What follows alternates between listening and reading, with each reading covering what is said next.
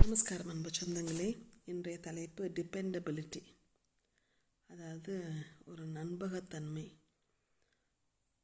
நம்பகத்தன்மை என்றது அசல் அல்லது அசலுக்கு இணக்கம் என்று அழைக்கப்படுகிறது. எது உண்மையான பிரதான அசலாக இருக்கிறதோ அதே தான் ந- நம்பகத்தன்மை அப்படின்றோம்.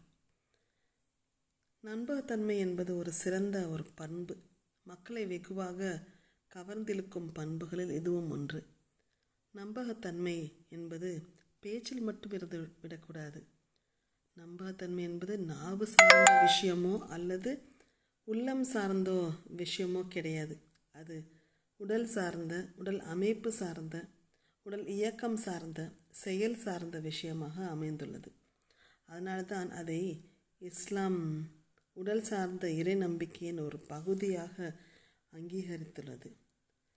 இந்த நம்பகத்தன்மையின் உண்மையான நோக்கம் நம்மிடம் நம்பி ஒப்படைக்கப்பட்டதை சேதாரமின்றி பாதகமின்றி திருப்பிச் செலுத்துவதாகும். நம்பி ஒப்படைக்கப்பட்டவை பொருள் பொறுப்பு கடன் கடமை பணம் பதவி என எதுவாக இருக்கலாம். நம்மை நம்பி யார் எதை ஒப்படைத்தாலும் அவர் அதை திருப்பி கேட்கும்போது திருப்திகரமாக செலுத்திவிட வேண்டும். இந்த தன்மை உள்ளவரிடம் இயற்கையாகவே இறை நம்பிக்கை குடிக்கொண்டிருக்கும் இந்த தன்மையற்றவரிடம் ஒருபோதும் இறை நம்பிக்கை இணைந்திருக்க வாய்ப்பே இல்லை.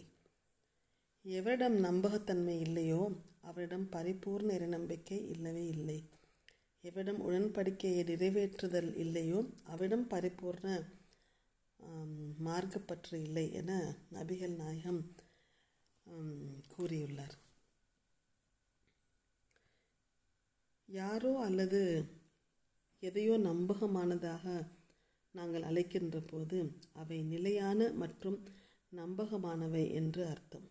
நம்பகத்தன்மை ஒரு நல்ல உளவியல் சோதனை ஒரு முக்கிய கூறாகும்.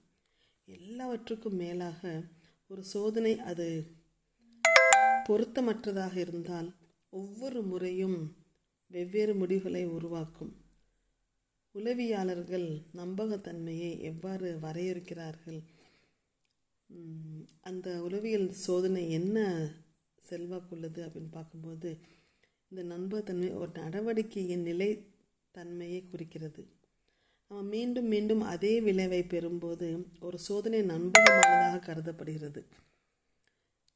உதாரணமாக ஒரு சோதனை ஒரு ஒரு குணாம்சத்தை அளவிடுவதற்காக வடிவமை வடிவமைக்கப்பட்டிருந்தால் ஒவ்வொரு முறையும் ஒரு சோதனைக்கு உட்படு உட்படுத்தப்படுவதால் முடிவு தோராயமாக அதே மாதிரி இருக்க வேண்டும். துரதிருஷ்டவச மாசமாக நம்பகத்தன்மை சரியாக கணக்கிட முடியாது. ஆனால் பல வழிகளில் அது மதிப்பிடப்படுகிறது. உளவியல் ஆராய்ச்சியில் நம்பகத்தன்மை என்ற சொல் ஒரு ஆராய்ச்சி ஆய்வு அல்லது அளவீட்டு சோதனையின் நிலைத்தன்மையை குறிக்கிறது. ஒரு உதாரணமாக ஒரு நபர் ஒரு நாளின் போது தங்களை எடை போட்டு கொண்டால் அவர்கள் இதே போன்ற வாசிப்பை காண எதிர்பார்க்கிறார்கள். ஒவ்வொரு முறையும் எடையை வித்தியாசமாக அளவிடும் செதில்கள் அதிக பயன் பெறாது.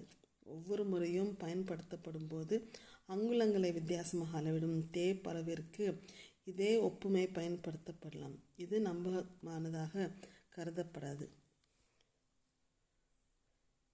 இந்தியாவின் நம்பகத்தன்மையுடைய குறைந்தபட்ச கட்டுப்பாடு என்பது இந்தியாவிற்கும் பாகிஸ்தானுக்கும் இடையே உருவான ஒரு அணு ஆயுத கொள்கை ஆகும். இது முதலில் அணு ஆயுதத்தை பயன்படுத்துவதை தடுக்கவும் இரண்டாவதாக பயன்படுத்துவதை உறுதி செய்யவும் ஏற்படுத்தப்பட்டது. இந்தியாவின் தற்காலிக அணு கோட்பாட்டாக தேசிய பாதுகாப்பு ஆலோசனை வாரியத்தை சேர்ந்த செயலர் இதை அறிவித்திருக்கிறார். இத்துடன் உங்களிடம் விடைபெறுவது உங்கள் மீனராஜா.